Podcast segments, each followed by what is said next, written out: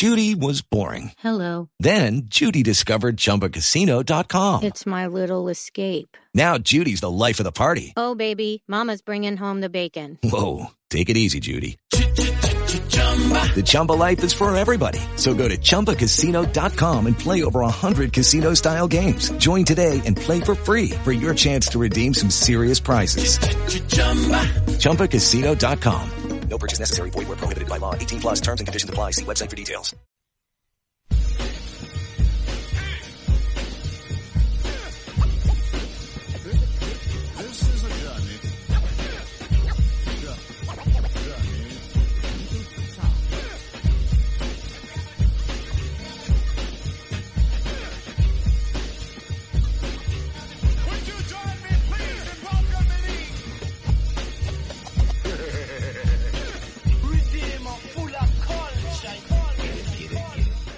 Good afternoon and welcome to this episode of the Black Talk Radio Live Drive at 5. My name, of course, is Scotty Reed. I'm broadcasting from behind these enemy lines where liberty and justice for all is a farce. That's just something they like to say cause it sounds good. Where democracy is bought and paid for.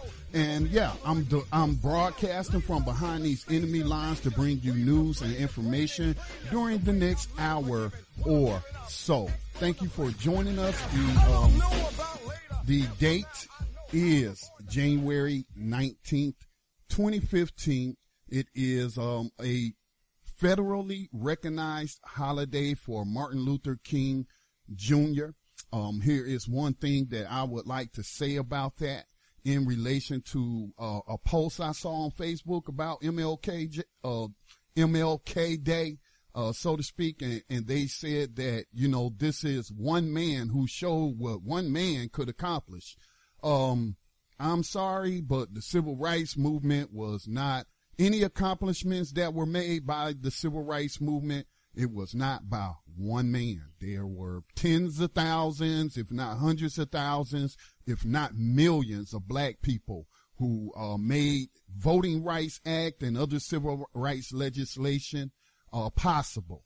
All right. So um, when Dr. King went in there to sit down and negotiate with Lyndon Baines Johnson, who actually I have made some radio commentaries uh, on a, about an article that said Lyndon Baines Johnson was a racist and a hero, which is oxymoronic.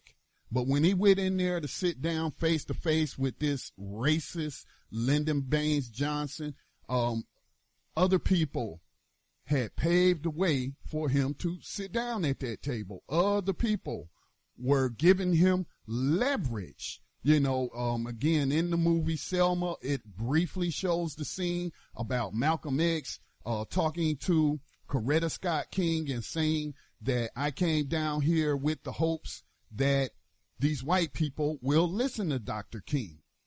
Okay? Because they'll see what the alternative is and what was the alternative by any means necessary. All right. Including by arms. And so, um, while we recognize the contributions of Martin Luther King Jr. for which he gave his life, all right, um, you should really check out some of the speeches in the last year of his life as he became uh, more radicalized because of he was just seeing, you know, you can't trust these people.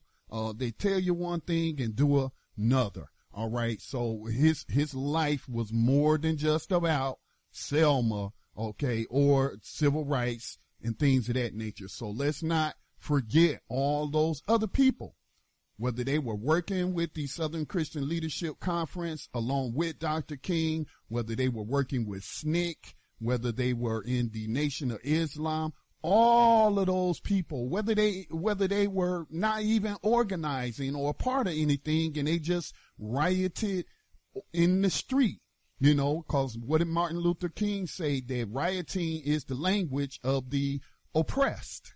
All right. Didn't he say that? So all of those riots, all of those black people shooting back.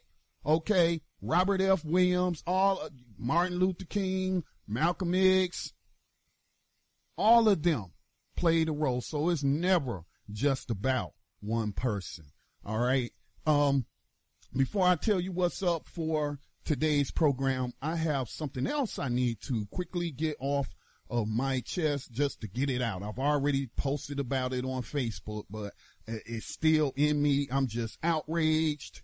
I am just beside myself and I'm just ready to, I mean, get in a boxing ring, you know, with somebody. I'm telling you the truth.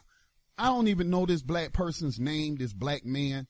Um, he looks like he's around my age or possibly older. You know, it's hard to tell with TV, but he was asked a question by a reporter on MSNBC about the protests and stuff that's going on today that have been going on for months and in some cities for over a year. If we want to look at the uh, city of Baltimore, and the good work of Tawanda Jones and, and those who are supporting her uh, as she seeks justice for her murdered brother uh, Tyrone West. So these have been going on for a while, and so the reporter said, you know, you know, what would you say about the protests today as compared to you know the uh, protesters in Selma? And so the guy gonna say that well, Selma was a culmination of of this and that, and that the leaders were sophisticated and they had a deep understanding of the issues. See, that's a slam right there. That was a slander against the protesters that are out there in the streets right now. Okay. Marching today on MLK Jr. Day, demanding justice, demanding, as Tawanda Jones would say, cell blocks for killer cops. All right. And, and so what kind of sophistication do I need? How many doctorates, how many degrees do I need to have a Nobel Prize to get out here to understand what the issue is with cops killing people and then um, the system works not to prosecute them when there is evidence of wrongdoing, when there is evidence of murder, when there's evidence of manslaughter, when there is unjustifiable homicide, you know, the system works to get them off instead of prosecuting them. All right. This happens hundreds of times in the United States. What why, why do I need to be so sophisticated to understand that issue? All right it's it's a joke, man, that these black people, the so-called that have been given places of position to get in the mainstream media and run their mouths, that they would take that opportunity to demean the protesters who have elected these black people into Congress like a John Lewis. Okay? And so basically this is what I'm hearing. This is what I really hear you saying to me, Mr. Black Man. I don't know your name on TV talking crap about the black protesters and the other people who have joined them in the streets against these killer cops and demanding justice and demanding change. All right. This is what I'm hearing from you. That Dr. King and all those other people that push for the Voting Rights Act that they just wasted their time. Their sacrifices are for naught because what has happened is we got a bunch of black people elected to Congress and to the Oval Office who don't care about black people. They say they do, but their actions show differently. When John Lewis is among those who have voted to militarize the police. Let's not put that on the Republicans. Let's not put that on white people. Let's put that on everybody who was responsible for the passage of the leg- legislation for supporting drug uh, uh, war laws that now see uh, we see in the form of mass incarceration, re-enslavement of the African people in this country. So yeah, we yeah, Dr. King, that's what they're saying that you got killed for nothing, that you did all that work because now we got black elected officials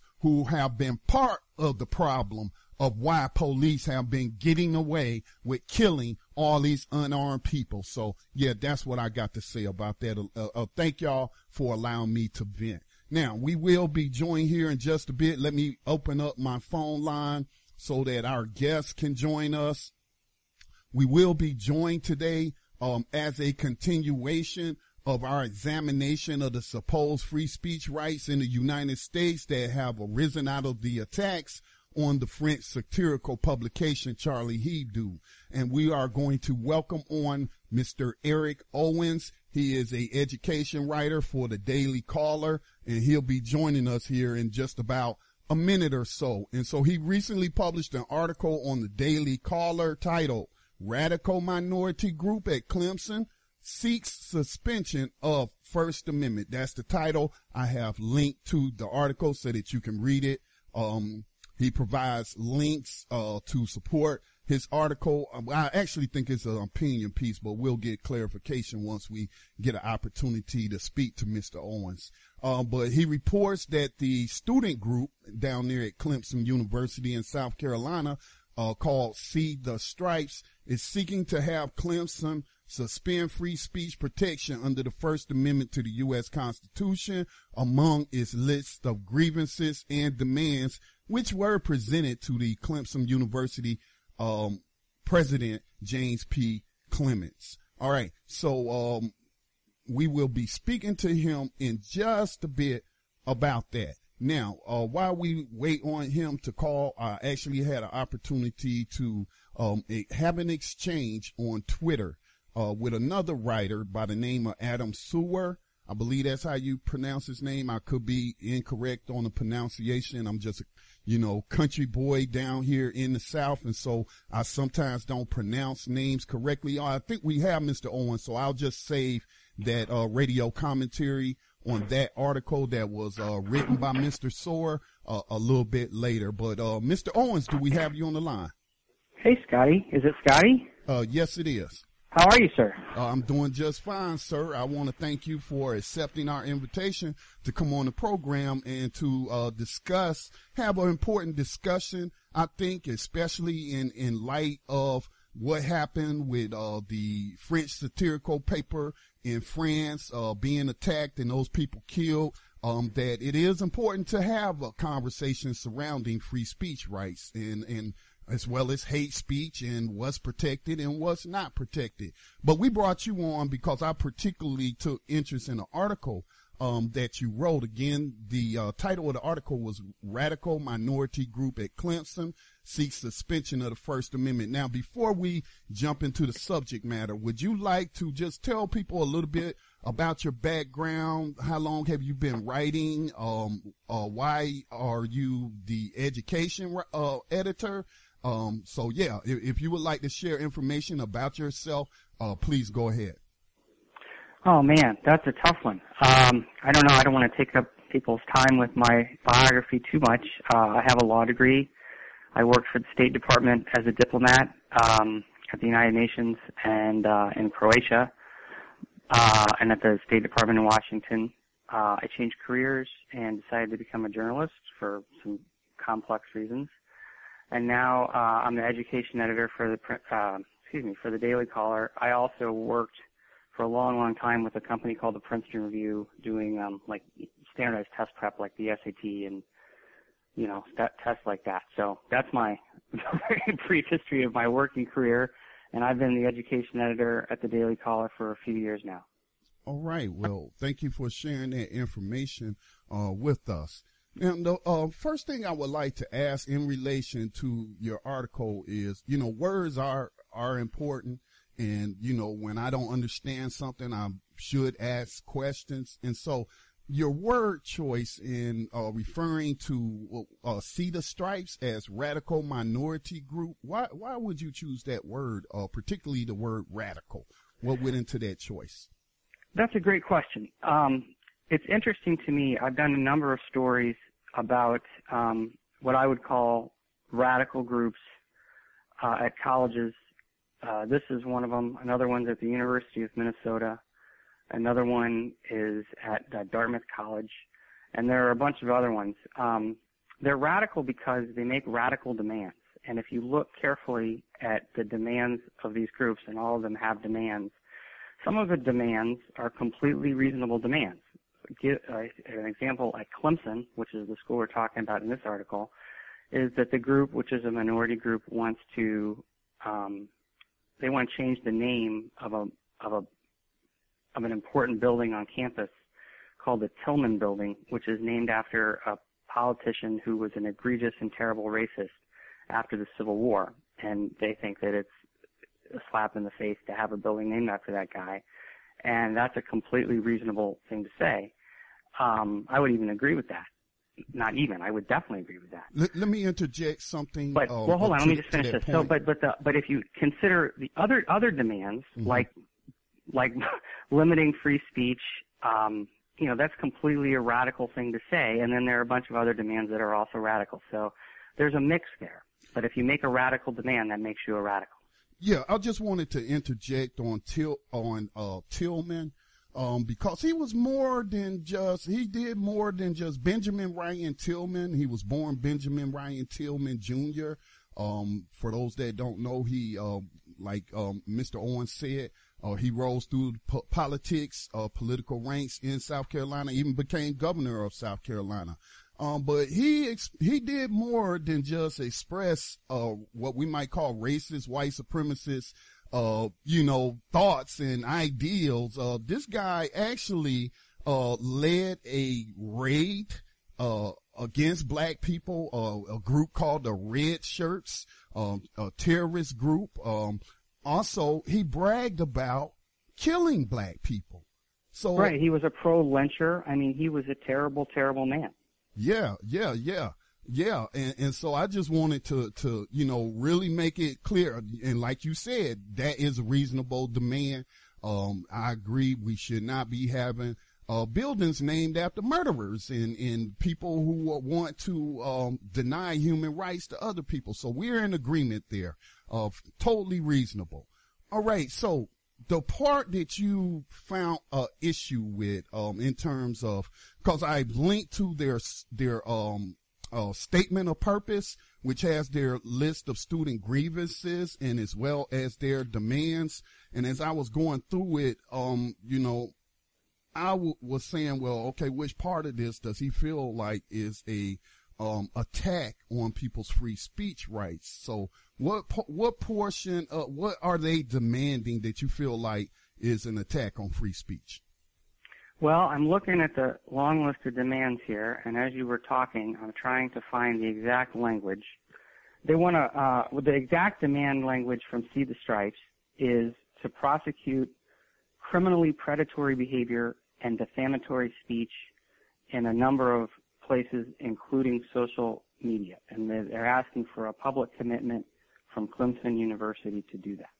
The problem with that is that Clemson University is a public school which takes a ton of state and federal funding. And the, they are limited through the 14th Amendment, which guarantees every American equal rights. Uh, and then because of that, through the First Amendment, the, they have to, they clearly have to respect what the First Amendment says, which is that the government can't make any law that limits free speech. And so, as hateful as some of the speech may be, uh, and as terrible as it should be, is be, and as I, I mean, we, you and I are going to both be in complete agreement that uh, people shouldn't say, you know, white supremacist things or just terrible things about people in general. Uh, it's stuff that we have uh, we have to allow under the First Amendment. That's the law, and I would argue that's you know, in addition to being the law, that's the right. That's the the law is is, is right. So there, there's no there's no way that the there, there's really no way that the government can prosecute defamatory speech. That's not how it's done. If I defame you or you defame me, um, you can sue me in a civil court, and if you win, you have to prove a bunch of stuff, or I'd have to prove a bunch of stuff. Then eventually, a, a civil court judge with really limited power could could um, could could make an order saying you get you know my house or whatever, uh, or I get you know a bunch of money from you, and then you but you'd have to go or I'd have to go and collect that. It'd be upon us. But I mean, the the government's only an agent for you to to you know they're not the people who are they can't prosecute defamatory speech. That's just not. There's no criminal law against defamatory speech. Right. Um, in- cases of defamatory uh, statements being made, like you said, there is civil recourse. Um, but I want I want to read the because I printed it out. Um, I want to read. It's the first one or the first paragraph or the first list of demands. Um, the first demand in the list, I should say.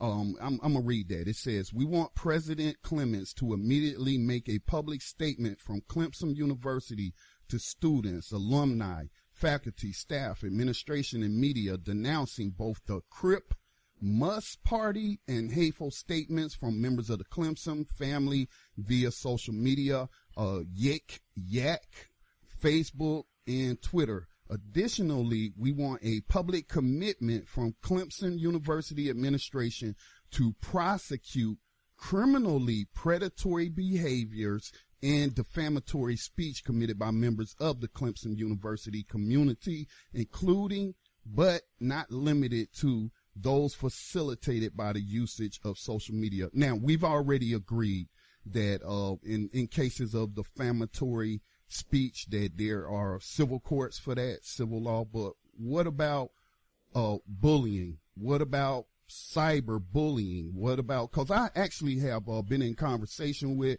one of the student leaders of this group, and they are getting white supremacist language directed at them, including uh, one word threats that would imply lynching, like hang, telling people to hang. And so we agree we do agree that when we're talking about defamatory speech, when somebody's saying something about you that's not true to defame your character or your organization, there, that's, there is no criminal penalty for that. You have to take them to civil court. But what, what about things that constitute, uh, bullying, communicating threats, harassment, uh, things of that nature? Well, you know, you read the whole paragraph and, and as you were reading it, I think that, you know, I, I don't, I'm just going to throw this out there as a ballpark figure. 80 to 90 percent of the statement is great. Uh, and I would agree with it completely. I mean, this Christmas party, uh, it was a really terrible party that some fraternity threw in, in terrible taste. That fraternity has been punished. I mean, they're like indefinitely suspended. Mm-hmm. I don't know what Clemson University has said publicly, but the fact that they uh, indefinitely suspended this fraternity suggests to me that they, you know, they, they, they, they didn't agree with the Christmas party, and I bet that they've said some things about how Clemson, you know, doesn't approve of, of that in, in any way. Criminally predatory behavior, that's the statement, that's the phrase that they use, and I think that's what you mean when you say by bullying. I mean, that's a hazy area of law.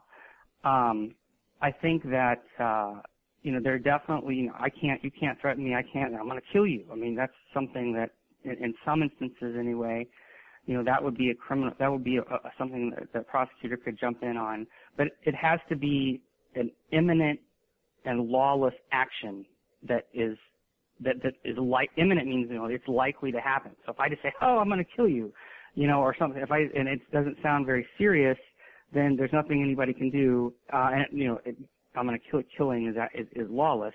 So, you know, a criminal threat, a threat can rise to the level of crime, and certainly a prosecutor can jump in on that, and certainly Clemson University, which is public, could jump in and, and do something about that. Um, but the, the only real part of the statement that I have a serious problem with is the part about defamatory what is it? I've lost it. Um, the defamatory the, the, speech committed. Defamatory speech. I mean, there's nothing that that Clemson can do or should do okay. to prevent defamatory speech, and that's that's and we're in agreement. We're we're yeah. In, so there you go. Yeah, so, we're I mean, we're in agreement. They just over, they're overreaching here. Okay. It's a very common thing for college kids to do. You right. make a bunch of completely reasonable demands, but then you make a bunch of crazy ones. Yeah, but let let's not focus on just the one mistake. Again, as I communicated um, to you, is that you know these kids are getting threats. Um, yeah, it's terrible. I mean, and, yeah. you know, I get, and you and I talk. I don't know. You had emailed me about, and I didn't know how you were going to go with this conversation about in in the comments section at the Daily Caller about a deletion that you thought had been made. And I, I want to say that you know there are people who are terrible racists who comment in the Daily Caller comment section, and I and they get deleted and banned. And it's a it's it's it's, it's something that when it happens well, certainly I didn't post anything racist. No, you did it. No, no, and I, I think if you got deleted, you may have gotten because what I'll do is I'll delete that comment and then I'll delete any response to that comment as well. And I know that you, you did. I, I do see your comment now. I don't know if you had to repost it or what, but you know, I this is you know the Daily Caller comment section is like a private property, and Understood. I want to mm-hmm. keep racists absolutely out. I mean, these are terrible people, um, but that's a different issue than prosecuting racism. You know, yeah. by trying to criminalize it, because as terrible as it is, I think you can never criminalize any kind of speech or belief. Well, you know, I, am of the opinion that the First Amendment doesn't care, doesn't cover uh, everything. Uh, I know, I see that, and I think you're. I just think that's wrong. Get, we're going to probably just end up disagreeing yeah, the courts, that. but the courts, as a matter of law, have already ruled that some speech is injurious. They call it injurious words. Um, they also uh, call them fighting words, and that they are likely to incite violence, uh, incite riots, um, I also remember when H. Rap Brown, there was a law that was passed to specifically target him when he took to the radio airways during the 60s and suggested that people should burn cities down. But don't you think it was, I mean, I think it was wrong to, to, for the government to do that. Mm, um, actually, no.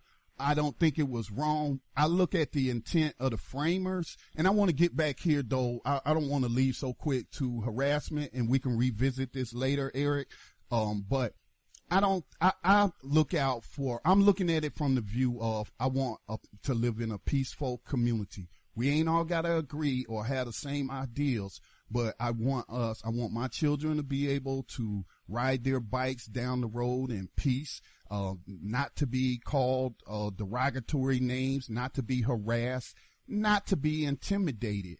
And, and so when you engage in injurious words, when you engage in words that are called fighting words, that's likely, I mean, just think about it. If, if I was standing out in my yard doing work, my child was out there in the yard and my white neighbor that lives across the street called my child a nigger. Them oh, fighting oh, words. You know what I'm saying? Those. No, I hear you. I, I think, so I did want to talk in your comment you, you mentioned a 1942 case. That case is actually called Chaplinsky versus New Hampshire. Right. And in that case, there was this Jehovah's Witness who called the sheriff at a couple names which really aren't, I shouldn't say on the radio, and and he was arrested, and the the, the, the Supreme Court at a time of World War II, which I do think had something to do with this, by the way, um, just because of the you know everybody was you know a wartime kind of experience, the Supreme Court might react differently they said that the that you know like you said that um, fighting words would be a thing that uh, uh someone could be arrested for. But then in 1969, there's another case um, which which you don't mention in the comment. It's called Brandenburg versus Ohio, and in that very case was about um, you know a terrible racist guy who was in the Ku Klux Klan. And he had a, a rally, and he was going to say some bad things or said some bad things, and the, the government tried to arrest him. And the Supreme Court said, "No, you can't arrest this guy because what he did, and I mean this is exactly the kind of speech you're talking about.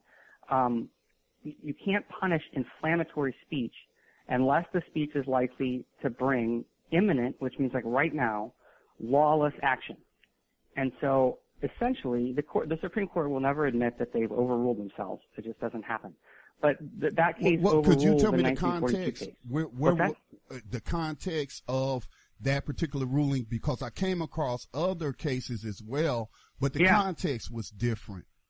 Well, you know, it, it, there are a bunch of other cases, and and I, I actually have spent a long time since I've looked at these cases, but but but but the, I would say that the common theme since 1942 has been a, a broadening of free speech rights and a narrowing, super narrowing of the ability of the government to to prosecute any kind of speech.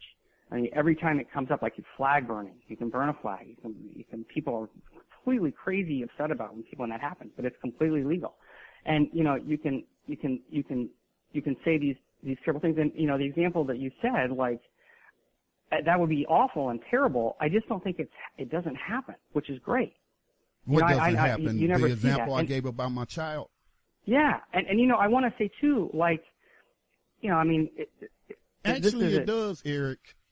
Can I give well, you an example, a put, recent well, example from 2014 where yeah. a, a, guy was arrested? Because uh, I've really put a lot of research into this, and again, context is everything. Like a Ku Klux Klan uh, rally where they have gotten a permit, like recently happened in Tennessee, Memphis, Tennessee, uh, which uh, has a monument to Nathan uh, Bedford Forrest, the leader or founder of the Ku Klux Klan, that was protected speech because their speech was given in a political context. And so that's what I mean by context is everything. Now there was this guy, um, I'm, I'm, I'm scrolling real quick. Bear with me if, if you will. There was this guy before I find his name. Um, here it is right here. In 2014, Darren Welp assaulted a man. These are my words. This is how I wrote, it up. In 2014, Darren Welp assaulted a man and his child with racial slurs who reported the crime to police. After a second incident of allegedly shouting racial slurs in less than 10 months at other victims, the 33 year old was arrested on charges of bias intimidation. And see, where was the where where, where did this happen? This happened in. I'll have to. Uh, I link to the source. Let me get the source. Um, let me see. Uh, did I put the source on here? It happened in a state up north. Um, I What's was, the guy's I, name? Uh, Darren Welp or Walp. It's, it's W A L P. Yes, Darren Walp. And so that's what I'm seeing. That that's the point that I'm. I'm it happens. why does Darren Walp keep shouting racial slurs? That that's the headline. Um, he was arrested on bias intimidation, and so that's that's my point, uh, Mr. Owens, is that when it rises to a level of harassment, when it uh, rises to a level of intimidation okay, and bullying in the case of, of the school, that those words are no longer protected speech.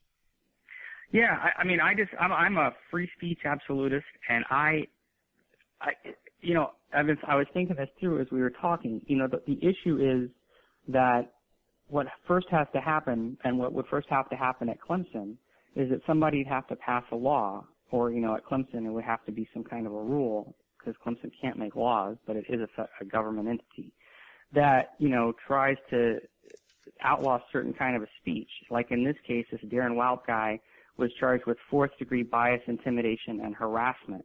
Mm-hmm. Um, and and so and what typically happens when these cases come up on on First Amendment grounds is that you know the defense attorney will say, listen, this law is a violation of the First Amendment, and for that reason, these charges can't stand, you know, won't, won't stand up. So, you know, I, here's here's where I'm coming from. So, would you agree with an argument from a uh, well, defense I, attorney? I, I, first want to say, and I, I, I can't stress this poss- possibly for you and for your listeners highly enough. This guy is a terrible person who deserves to like live in hell for a long time. All right, this is something that shouldn't happen. But I think that I, I really have a problem with with limiting this guy's speech in, in any way through through any kind of a law. And the, and the, when when you you know what I would say is that anytime you limit one kind of speech, even if it's this person who we can all agree is crazy and wrong, you, what's happening is you know it's a social social social the way people think kind of shifts and and it could happen that if this this law be, is everybody accepts it, then you know the next law against the kind of speech, you, you know, you or I could find ourselves on the wrong end of that. And I really think that the only way to, um, I think the only way to to to prevent that result, which I think would just be awful, is to allow every kind of speech. Now, it's this, this is you know th- this guy I, I'm just looking at this story for the first time. I don't know. Um, if, if they, they could find some other way to arrest this guy, but they're not charging him for his speech. They're charging him for what his speech constituted, as well as his physical actions of being intimidating, of disturbing the peace, harassing people. It, oh, Mr. Owens, if if you and I, let's say, um, were in a grocery store, okay, and I just came up to you and I was like, "Hey, I know you. I, you you work for the Daily Caller. You I didn't agree with what you had to say, and I just start cussing you out in public and and saying somebody needs to whoop your ass and and all of that. And I'm you know I, I'm making demonstrative. Why I don't touch you, I'm making demonstrative." You know, uh, body language towards you to where you might fear for your life and have to defend yourself. Come, come. That's what I'm arguing here. Come on. I let's. Here's where I think we can find some agreement. I'm looking at the very bottom of this article about this crazy Darren Walp guy. Here are the charges against him: fourth degree bias intimidation, fourth degree criminal trespassing, harassment, and being a disorderly person. So I think that let's take your example. What would likely happen? Well, we're in the grocery store, right? So if you start yelling at me like that, if I start yelling at you like that, well, if we make a big enough scene, the grocery store manager is going to be like, I don't want this happening in my store because you know customers are going to leave. So he's going to be like, you can't be doing this anymore. You guys are going to have to go. I mean, that's at a minimum is what's going to happen. Both, I'm kicking you both out of here.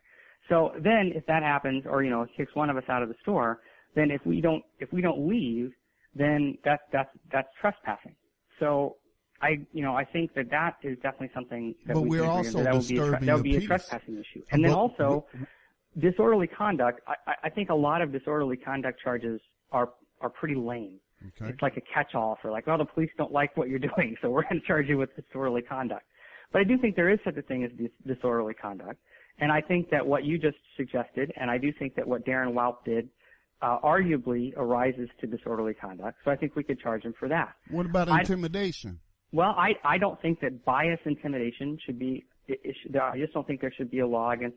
I, No, I, don't, I I don't know what say the law bias. says. I I'm know not looking at what the law says, and that strikes me on its face as ridiculous. Well, I know that's what he was charged with, but I said intimidation. My words are intimidation because I don't think that intimidation is a crime. I mean, again, like you could say, people I- I are just- getting killed, Eric. If people are getting killed because they say that I was in fear for my life. This person. well, if you were in fear for your life, I mean, then it, then that is there is a, a crime against threatening behavior, and part of what it means to be threatened is that you're in fear of your life. And again, that's part of a you know that that is a contextual argument. It's like is this person yelling? Is their eyeballs bulging out? I mean, are they making threatening gestures? Are they what, what are they saying? Are they like Right. saying? And, and so I, th- you're absolutely right that there is such a thing and, as, as a threat, right? And that, that that's a that, that's criminally prosecutable. But I, I do think that I don't know what the I'm not looking at the statute in Philadelphia or New Jersey or wherever this is, Mhm. but I would really would be hard pressed to believe that there that that a crime called bias intimidation is allowed under the First Amendment. And if I was this guy's defense attorney, I mean, which And he's don't know. the first I don't know, one. if, I don't know if I take that case, but if I did, I Mm-hmm. would. That's how I would argue it. and he's not the first one. Um, one of the readers, because I had wrote an ar- article about some stuff that uh, Tim Wise said that I thought was just wholly irresponsible for him to say, because he supposed, which means he didn't know and he didn't do any research. Uh, but readers started sent uh, uh, people who read that and and and heard the uh, radio broadcast. They started sending me story after story after story of cases where white men were approaching black people in public and hurling racial slurs at them. And these people, and, and they would be told to stop and they would keep doing it. And so then they ended up getting charged with disturbing the peace or uh, intimidation or, you know, I can't recall all the different things. And then there were other charges because when the police came, they tried to fight the police. So of course they were charged with assault on a police officer. But among those charges were charges that arised out of the speech that they were using, injurious fighting words that was likely to start a fight. It- You know, I think yeah. like, and I- it's interesting that you bring up fighting words again because I, I, as I said, right, I want to stress this again. I'm a free speech absolutist, so I even have trouble with this concept of fighting words. But that is the law, and fighting words has been, you know, really narrowly defined uh, un, under all this this case law um, as sort of an exception to free speech. And you know, I I think we got to agree that what this wild guy did and all these things you're saying, gosh, I mean, yeah, if I if some white guy comes up to your kid, um, who I assume would be an African American kid, right, and and says these terrible, you know, words about his color of his skin, I, I mean, God, I don't know what fighting words is if that's not what it is, right? So, in, in that sense, like I think that that maybe that's what's going on here, is that those particular words do fall under um, this exception to free speech, and and and that's what bias intimidation. That's what that law is about. I, I guess I would argue that I would want to keep, I would really want to limit and never, never, never try to expand what fighting words is. And if somebody tweets, you know, some hideous, you know, some white supremacist guy tweets something about, you know, race that, that somebody else doesn't like, I don't think that's fighting words because I just think that's a terrible thing that, that, that well, if a guy that, tweets, that guy should be humiliated. That's not disturb. If, if a guy's tweeting racist yeah. remarks, and that's, I had but that's what the Clemson guys are saying. Like if you read it, it said not. It, they specifically mentioned social media. That's Facebook. That's Twitter. Well, well, let, well, let, let me give you some background on, on that, because again, I have actually talked to some of of these students, and they will actually be coming on the program uh, on Friday. Um, but um, when you're saying things like hang, you know what I'm saying? We Yeah. all know what that means. That means to lynch somebody. Now, if you just say that to me and then you don't say anything else and leave me alone, okay, cool. I'm just going to ignore you. But if you keep on, if you keep on, and, and, and, cyber is a little bit different than on the street. You know what I'm saying? If I Right, try to walk away from you, you know, you keep following me, then, you know, we gonna have a problem. But on the, on the internet, I can ignore it. But, okay, but if you keep on, but, but let me get to, let me get to what the actual laws are. Now, uh, not even researching for your piece, but researching for my own piece about five, six days ago to address some of the comments, uh, in, in an essay by Tim Wise. I, I start doing research. So I was looking at, you know, cyberbullying. Is that a protected form of speech? Let's ask that question. Let's examine those law. So I, I found stopbullying.gov. This is maintained by, by the federal government and it has a little, uh, um, uh, what you might call a graphic, a interactive graphic, and it tells you which states have anti-bullying laws and or policies. Some may just have a policy against it. Some may actually have passed laws. And, but South Carolina has both. It has anti-bullying laws and policies. Um, I'll just read a little bit for you and, and for the listeners, since I didn't link to it, um, this is how you can get to where I'm at. It's stopbullying.gov, G-O-V slash laws slash South dash Carolina dot HTML. And so it, it, it says, I'm just going to read a little bit. It says, what term is used in the South Carolina anti-bullying laws? Harassment, intimidation, or bullying? Do these laws cover cyberbullying? Yes.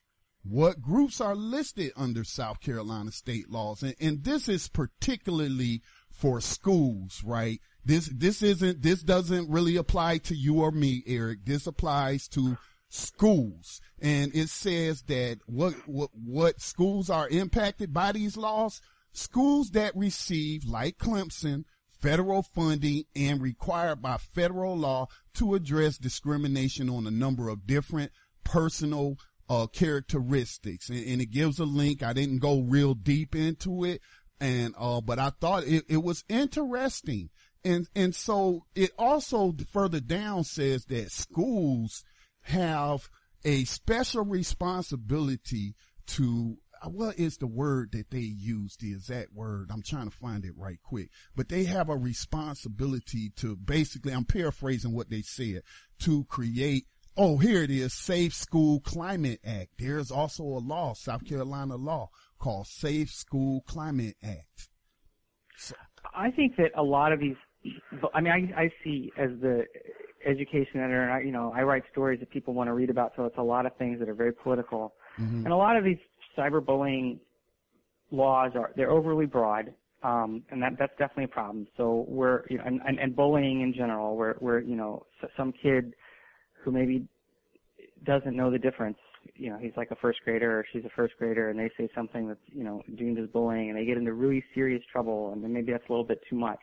But I do want to separate, and this is really important also, Okay. um, I want to separate this idea of getting in trouble at school versus getting in some kind of criminal trouble because that's a very, very different thing. Like, I mean, we, I don't have a problem with, and I'm sure you don't have a problem with, the South Carolina fraternity um, being, you know, uh, disbarred or whatever, Suspended. suspended They had- indefinitely yeah, by the by the schools. I mean, what what a stupid thing to do. I mean, come on, Mhm. like you know, have some sense about what what's going on in the world and what people are going to think of you. Like that's just a really good lesson in life, if nothing else. And so, you know, and, and any time at a school situation where you know you got to make sure everybody gets along, and and and that's a different, that's completely different than the state And that's my operating point, against Mr. you. Owens. So I have no problem with that. What Mhm. I'm talking about is where you want to say you're going to be prosecuted. The government's going to come at you and they're going to fine you or put you in jail, or just they're going to make you go through a bunch of stuff that you have, you know, because if you don't, you're going to be even more trouble. Like Mhm. that's what I'm having trouble. Like if you get kicked out of South University of South Carolina, eh, it's not that big of a deal because you can go to some other college. Right. But but you know, if you have to maybe you get arrested and you have to go to jail or you have to pay a fine and you have to go in front of a judge, that's like a serious thing. And I really think we want to be careful, very careful And about I how we deal with that. we are in total agreement on that, but I thought it was important to recognize the responsibilities of our schools to all of their students to create a safe environment. And, and oh, so, I completely agree. I mean, schools are a different place. I mean, you Right. gotta, you know, you gotta make sure that the kids are, are treating other kids right. We're in complete agreement on that. Okay. Um, so, um, I really, uh, yeah, and you also had, had written about, and, and see, I'm finding that we're more in agreement than, you know, when we might have came into the conversation on, on being further apart. Um, but again, I do want to reiterate that some of the things that these students have gotten directed at them are, are threats of violence, and, and that's criminal uh, when you when you threaten somebody uh, in that way. That's not covered, you know, by any kind of uh, you know freedom of speech or free speech protection. You don't get to threaten people. Okay, you don't get to do that. So, um, yeah. Um, there was one thing, it's not really related to freedom of speech, but I found it, uh, interesting and you kind of touched upon, you know, this being a public school, getting public funding. And I couldn't find out exactly how much public funding that Clemson is getting. I tried to see if there was some database where I could find out, you know, what, what how much tax dollars are, are is Clemson getting. What I found though was, um, I found a list of the top 10 public schools. I forget which, um, university. It was an Ivy League school that actually compiled the list. And then what I found interesting is that they say that the out of state tuition is fairly high. And so, you know, then I started thinking about, okay, uh, how much does the basketball team and the Clemson football team, because they talk about, you mentioned in your article, they talk about, you know, the football team being like an institution of, of slavery or comparing it to slavery. Do you recall what you said? Yeah, I, I, they do, and that's that's a real broader issue that See the Stripes has going on, and hmm I think that's. I mean, as far as, I mean, look, what we have is a bunch of young African American men who are going to college, but um, you know, that it seems like I think a lot of people would say, gosh, their number one job there is is to play sports, and and and it does. I, I mean, I'm not. I don't make this argument because I think it's a really fabulous. I would have loved to have a college athletic scholarship at a place like the University of South Carolina, uh, um, but you know, I, I I think that the reason I think that argument is is stupid is because for those people making it, I mean, that's a, a nationwide issue. It's not like the University of South Carolina is the mm-hmm. only school where a bunch of you know young African American guys are playing football. I mean, that's happening across the country. So for you to sit there and say, "Gosh, this is a particular problem at South Carolina," you know, the first state to secede from the union and blah blah blah, that's pointless. I mean, like this is you you- you've touched upon a problem potentially. I I don't I don't know. You've touched upon an issue that you could make some hay with if you wanted to, but it's I mean, take your blinders off. I mean, this is a thing that's happening at every college around the country where there's big time football and basketball. Yeah, and I will get uh, more clarification because you know when I looked at the website, I didn't really see anything referencing that, um, or I wasn't really clear on it. But I do, I can understand. See, I have, I, I'm, I'm what you call a new abolitionist.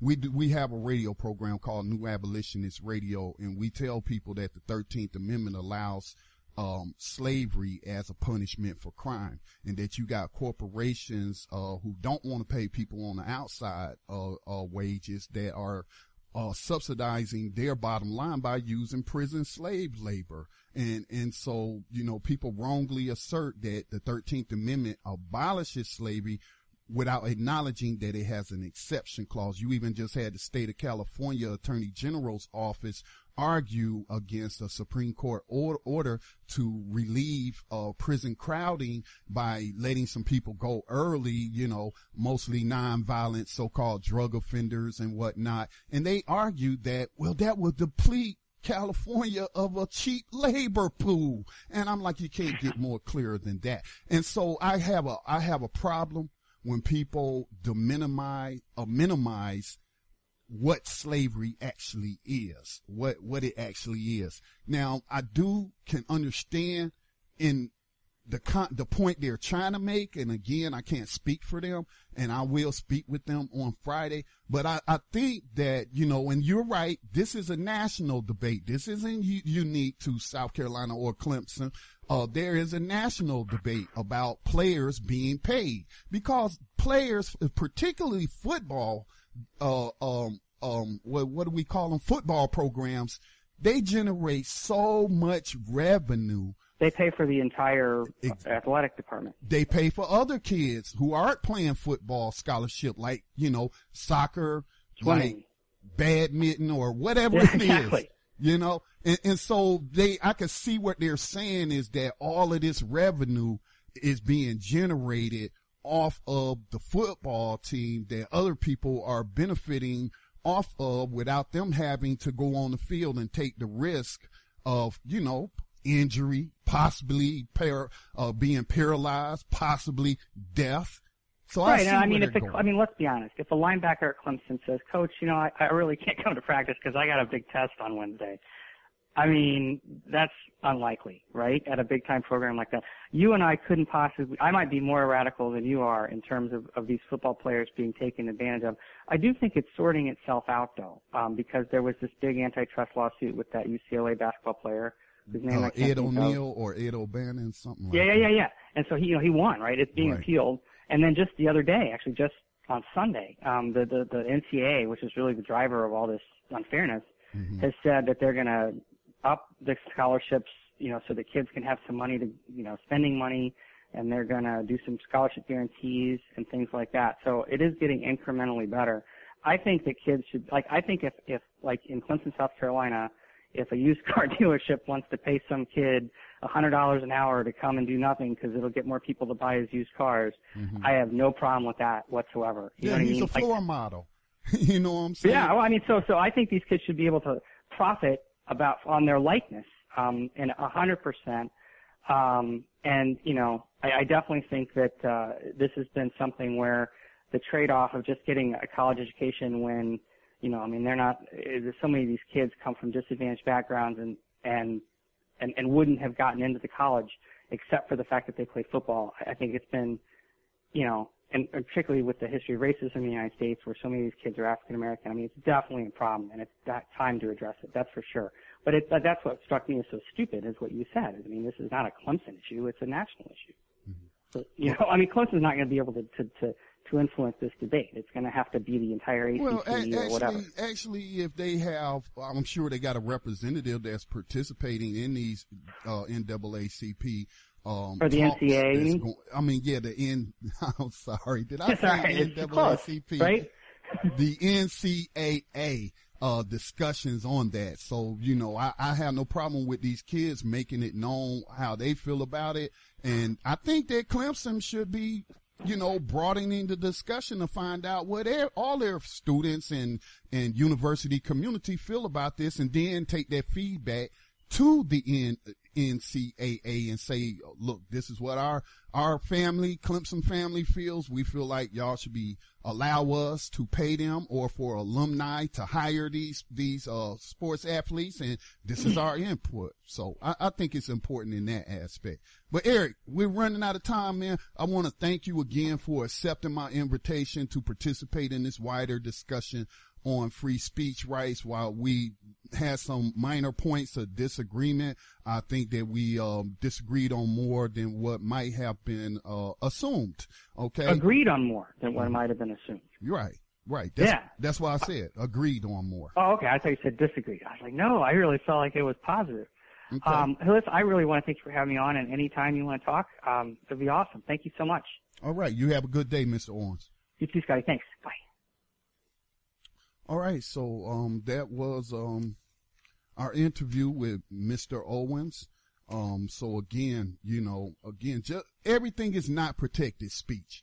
People don't have a right to harass you. People don't have a right to intimidate you.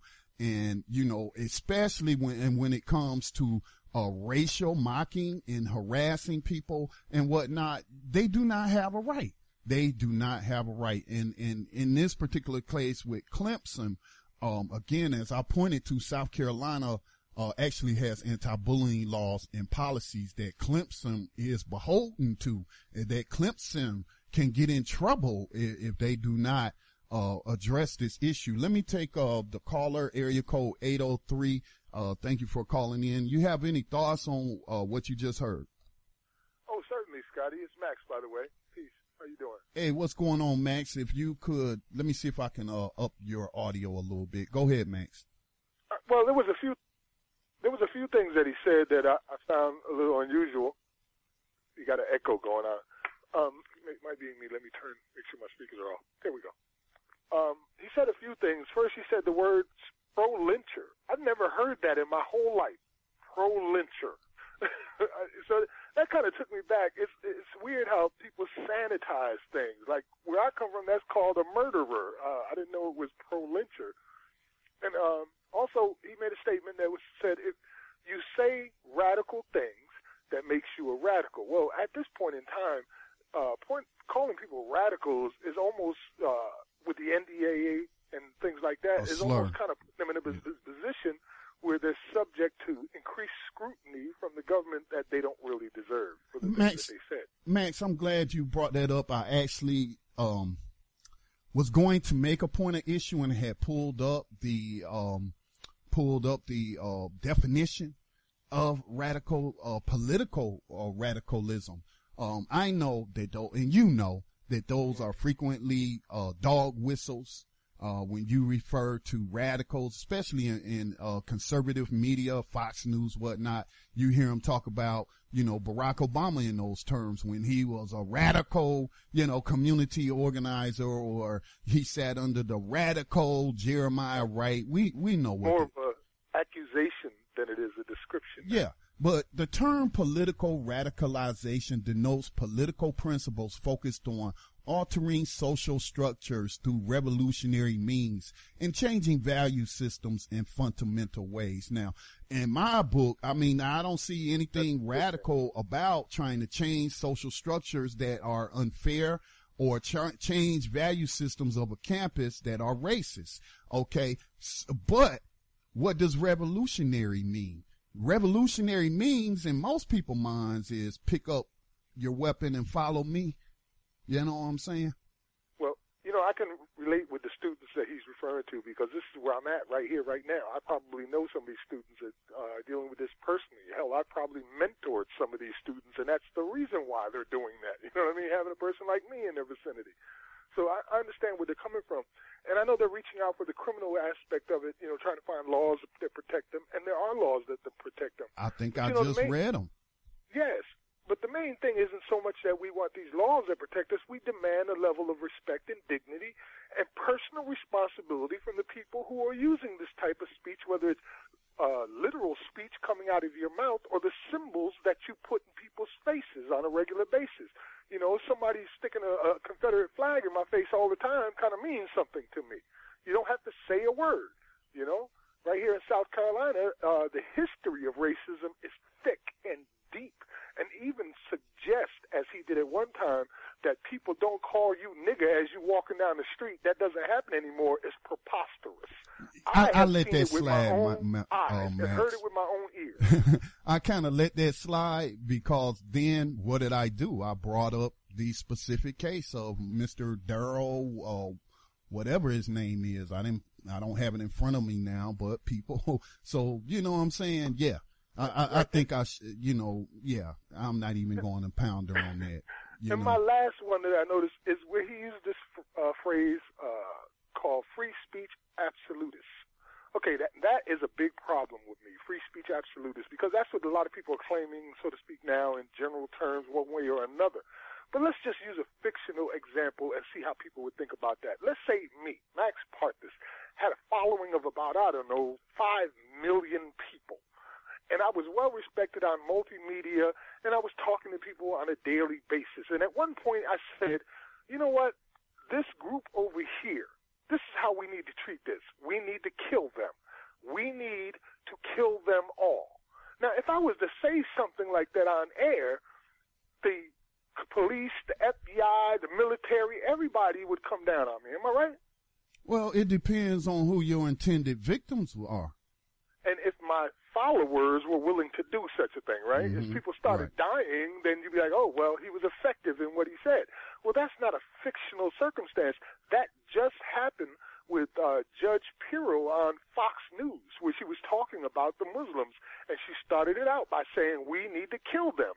We need to kill them all." Well, see, this is the type of free speech that isn't free speech.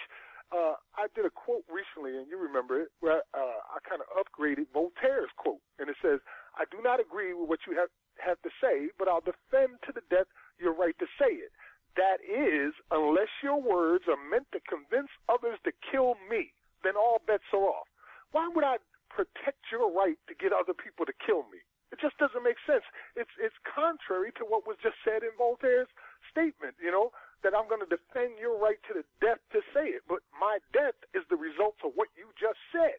Right, right. Leading to real world um, examples, uh, whether we want to talk about the 11 million people uh, murdered by Hitler and the Nazis, uh, if we want to talk about um, the estimated, I, I don't even have an estimate. It, it could be in hundreds of millions of Africans killed by King Leopold. Uh, yes, on an order. Exactly. Free speech on an order. Mm-hmm. Right. So yeah, that's my arguments in there. That free speech absolutism stuff is for the birds.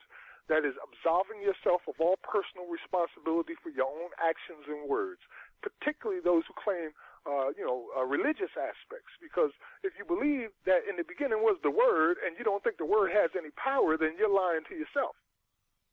Good point. All right, Max, did you have anything else?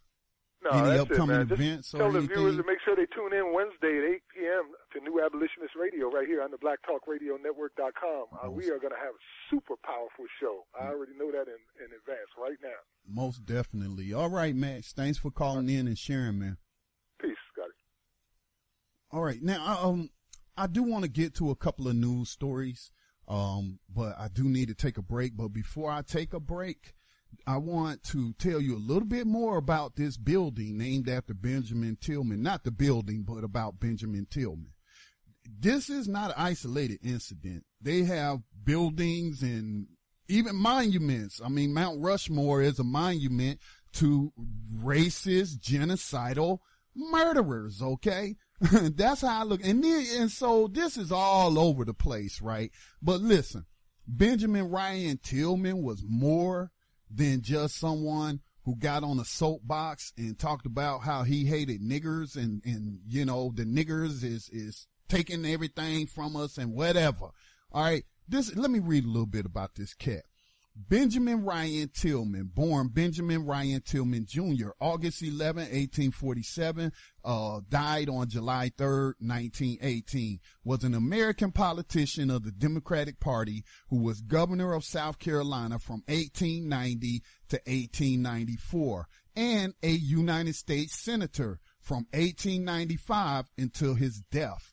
Tillman was a white supremacist who often spoke out against African Americans. He led a paramilitary group of red shirts during South Carolina's violent 1876 election campaign and as a senator boasted of having participated in the killing of black men.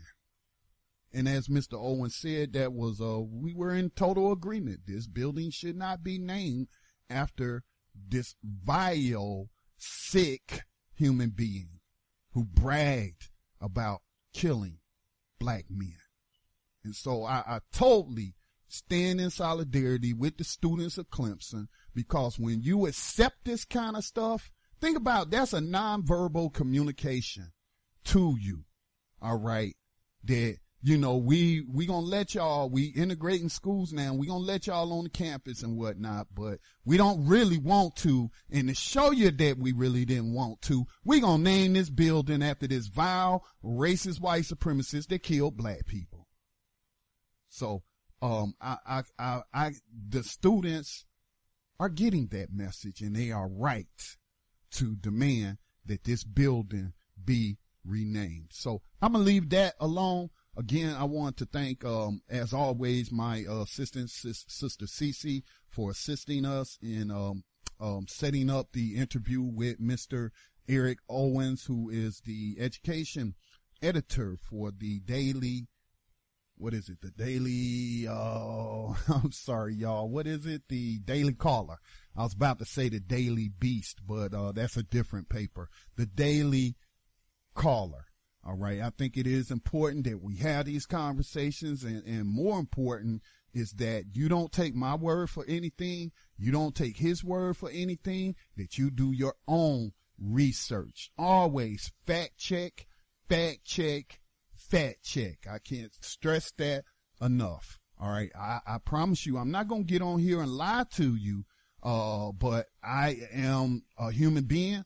I can make mistakes and I might have been given some wrong information, uh, by a source. And so therefore I relay that wrong information. But if it happens, I will try to come back and, uh, make sure that I, uh, correct myself. But again, don't trust information for no one. You know, it's more edifying if you, while you listening to them, they're pointing you in a direction to start doing your own research and then you make up your own mind off of what you have read. Uh, we're going to take a, a break. I'm going to play this, um, clip that I made today, um, for, uh, MLK Day. Uh, there was another writer um, I'm, I was working, man, I wrote an article. I was almost finished. It was getting late. Then I was shutting down stuff on my, on my computer and I deleted the article without saving it. So I got to start all over and writing my article about uh, this other guy's article where he says that Lyndon B. Johnson was a racist and a hero, and we hope that he will come on um, I will work on that, but I got to start back on my article. But as I was starting back on my article, um, I, I do radio commentaries now that uh, are played on different uh, stations, and so I have produced one that kind of touches on it. So I'm gonna play that. Uh, we're gonna kick some music, uh, a short music track, and then when I come back, I want to talk about these racist KKK flyers that litter the Pittsburgh street. Let you hear that story. Uh, that's along the vein of free speech. Uh, also, the Israeli Prime Minister Benjamin Netanyahu uh, has rejected the International Criminal Court's move to open up an investigation into Israel on war crimes. All right, so y'all stay tuned. We will be right back. You are tuned in to the Black Talk Radio Network. For podcasts and live program scheduling, visit us on the web at blacktalkradionetwork.com. Is President Lyndon Baines Johnson a hero? A debate has broken out over the movie Selma about whether or not President Lyndon Baines Johnson came up with the idea for the Civil Rights March on Selma and whether or not Johnson was a hero for pushing civil rights legislation through Congress, particularly the 1964 Voting Rights Act that has been gutted in recent years by a conservative United States Supreme Court. I suppose a hero is in the eye of the beholder, but what seems most perplexing are those who proclaim Johnson to be both a racist and a hero. It is oxymoronic to proclaim a well-documented racist to be a hero simply because he was forced to pass legislation by those who sought that legislation. Furthermore, however impressive it was for Johnson to get racists in Congress to support the legislation, it is still wrong, in my opinion, to attribute hero status to him for that accomplishment. Nazi and Japanese doctors conducting human experiments on their victims made accomplishments in medical science, but would it be correct to call them heroes? J. Marion Sims, who lived during the 1800s, is known as the father of gynecology for his approaches to treating the diseases of women. However, Sims made his discoveries experimenting on enslaved African women, often without anything to numb the pain. It is possible to acknowledge a person's accomplishments and discoveries without attributing hero status to them. I believe a society that assigns hero statuses to racists, bigots, and others with serious moral failings is a society that has its own moral failings. Let us stop celebrating racists, shall we? This is Scotty Reed of the Black Talk Radio Network. Join me every Monday, Tuesday, Thursday, and Friday at 5 o'clock p.m. Eastern on the Black Talk Radio live drive at 5 at blacktalkradionetwork.com.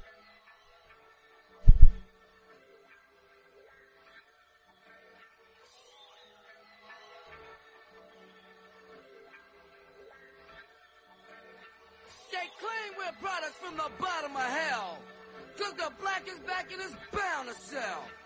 Picture us cooling out on the 4th of July. And if you heard we were celebrating, that's a worldwide lie. Yo, Chuck, the fat daddy rules, man, trying to pull a 226 on you, G. Yo, man, show what you got. Show, show what you got. This style seems wild. Wait before you treat me like a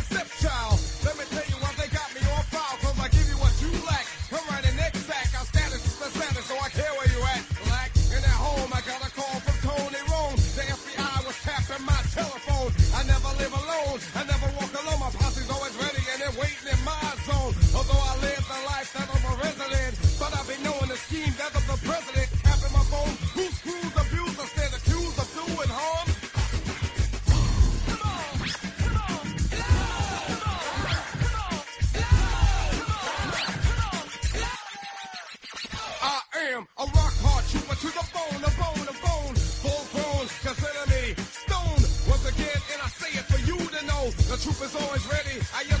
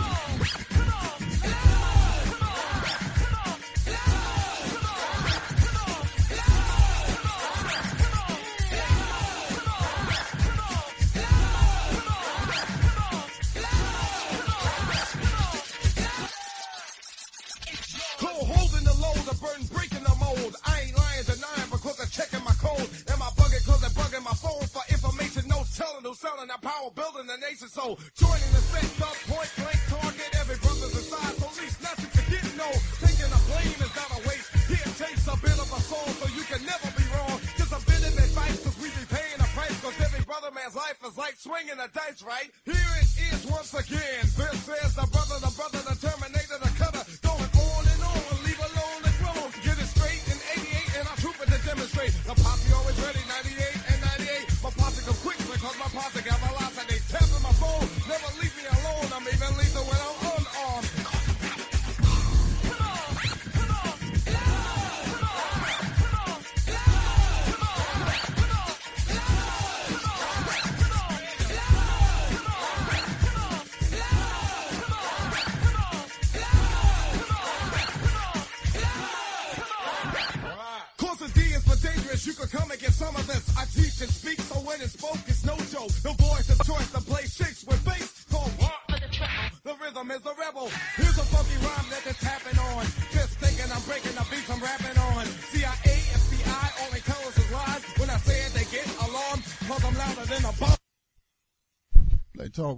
The live drive at five. My name is Scotty Reed, broadcasting from behind these enemy lines.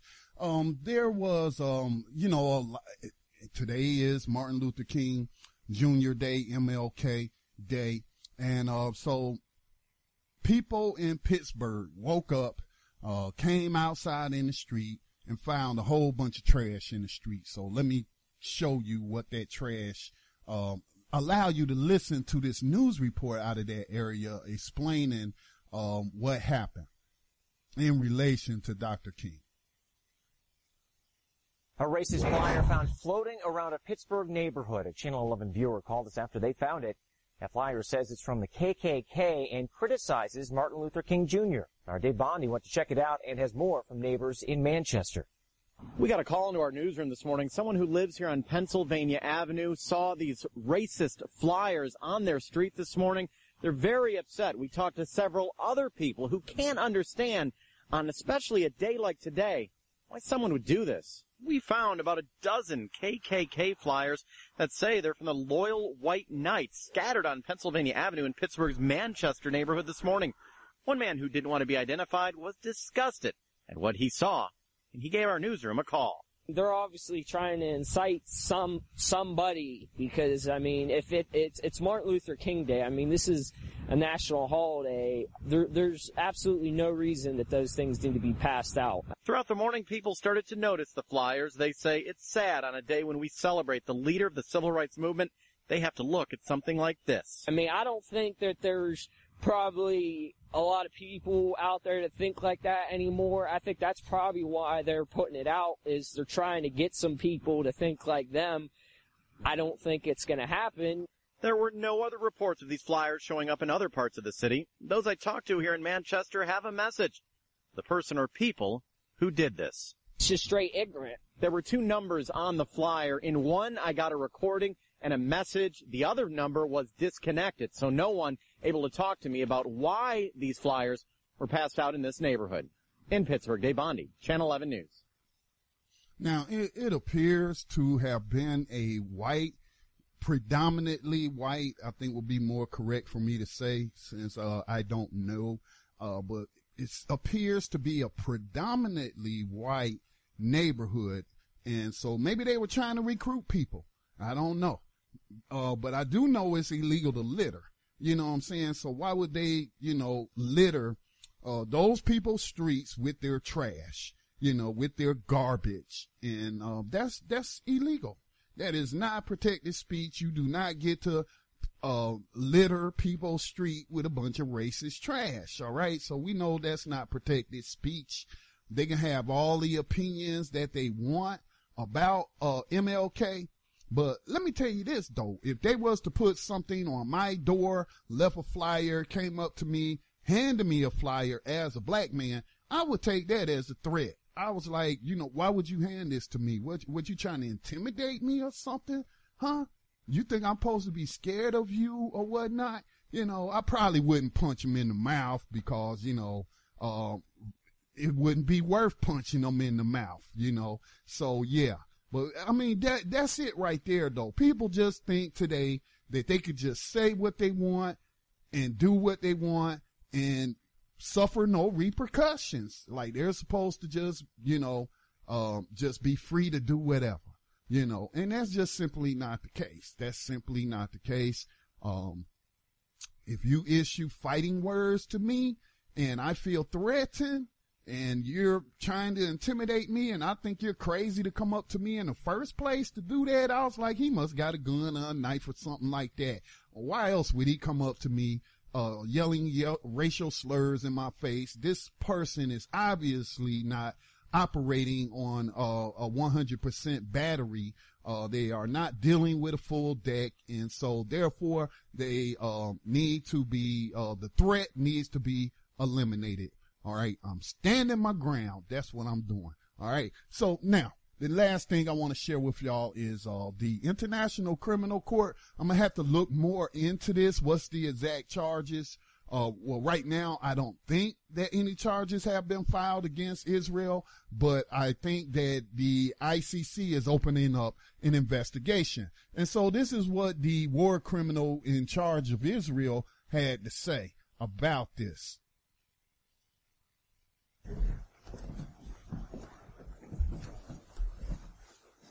It's absurd for the ICC to go after Israel, which upholds the highest standards of international law. Our actions are subject to the constant and careful review of Israel's world-renowned and utterly independent legal system.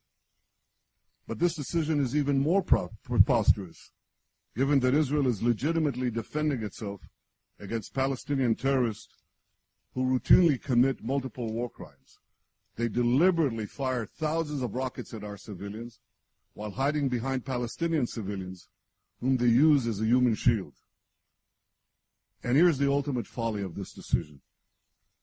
It's a democracy of Israel, a world leader in fighting terrorism, which is to be hauled to the dock in The Hague, while the terrorist war criminals of Hamas are the ones who are going to be pressing the charges.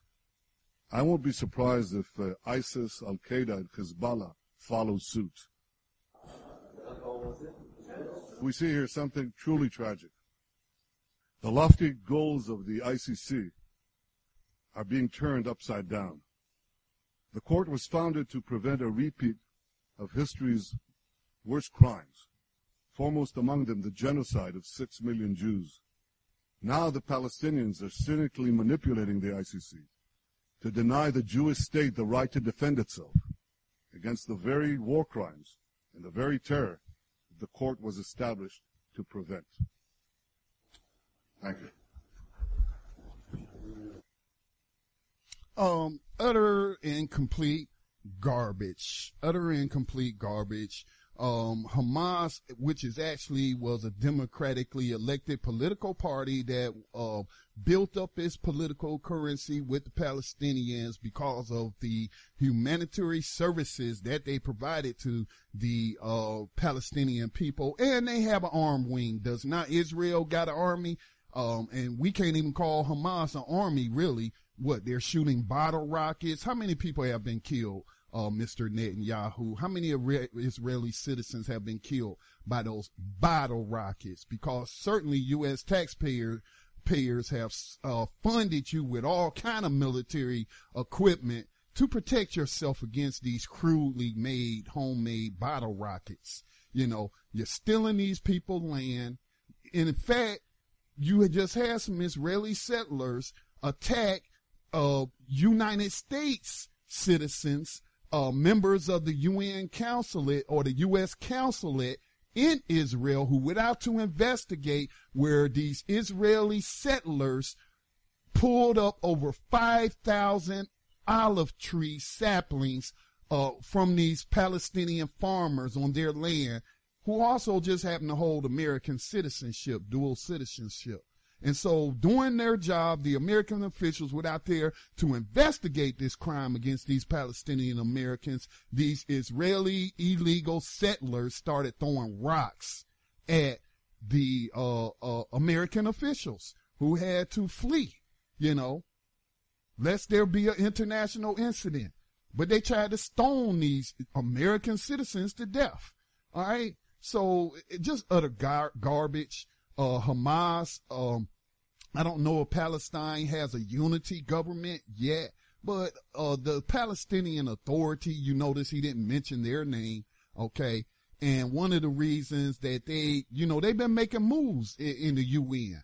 And one of those moves was to ask for an investigation into Israeli uh, war crimes on this latest assault on Gaza, which the United States government assisted them you know, they dropped so many bombs and shot so many bullets at the, at those basically defenseless people in Palestine that they had to pass through emergency legislation in Congress and the president signed it to rearm Israel's army.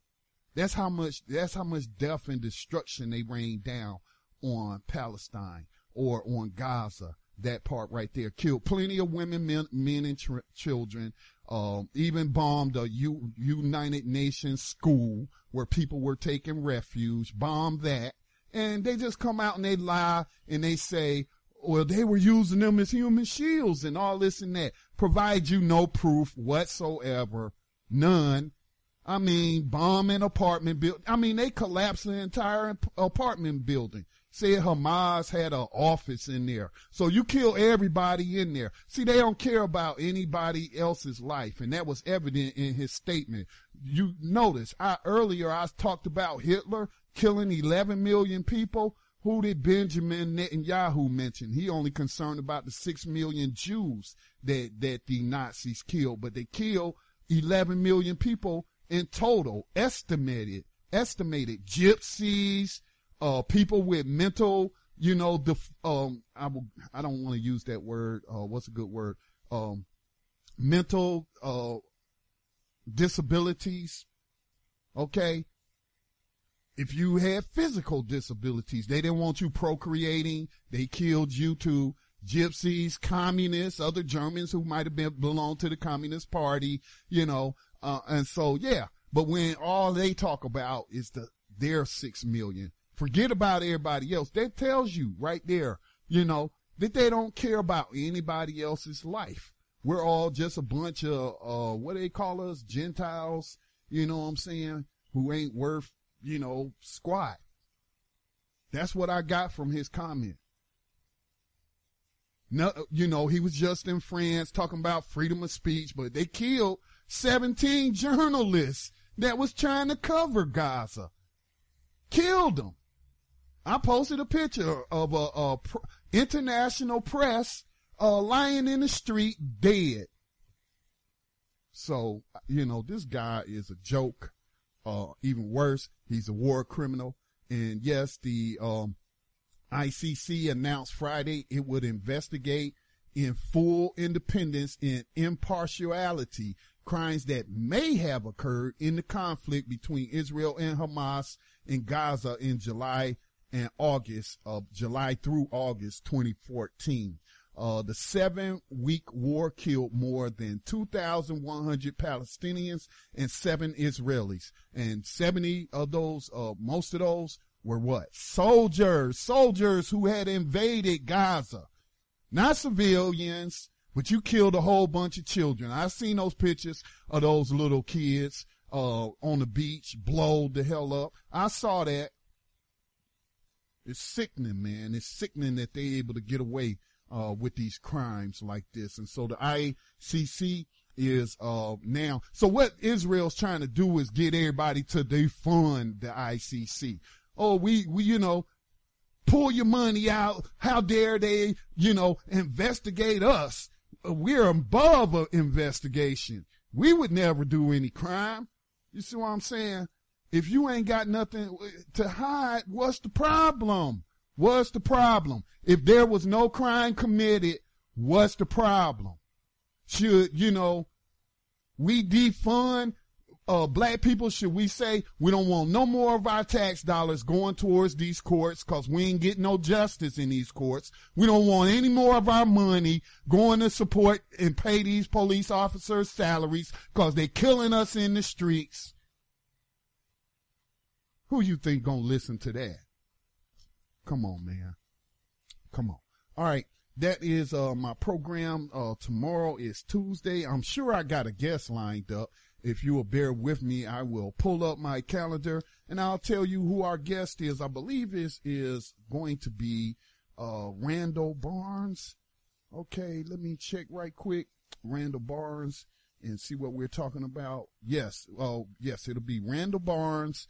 Uh, he is going to come on to discuss his article. Is being pro-black a fad or a long awaited awakening among celebrities? Okay. So yeah, he'll join us tomorrow at five uh, o'clock for the live drive at five right here on the Black Talk Radio Network.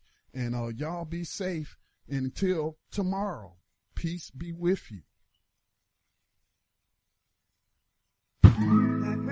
Founded on two thirds a person, rapings and beatings and suffering that worsens. Black human packages tied up in strings. Black rage can come from all these kinds of things. Black rage is founded on blatant denial, squeeze economics, subsistence survival, deafening silence and social control. Black rages found in all wounds in the soul.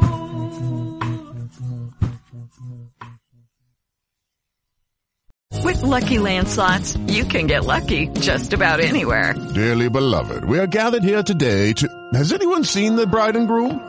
Sorry, sorry, we're here. We were getting lucky in the limo and we lost track of time.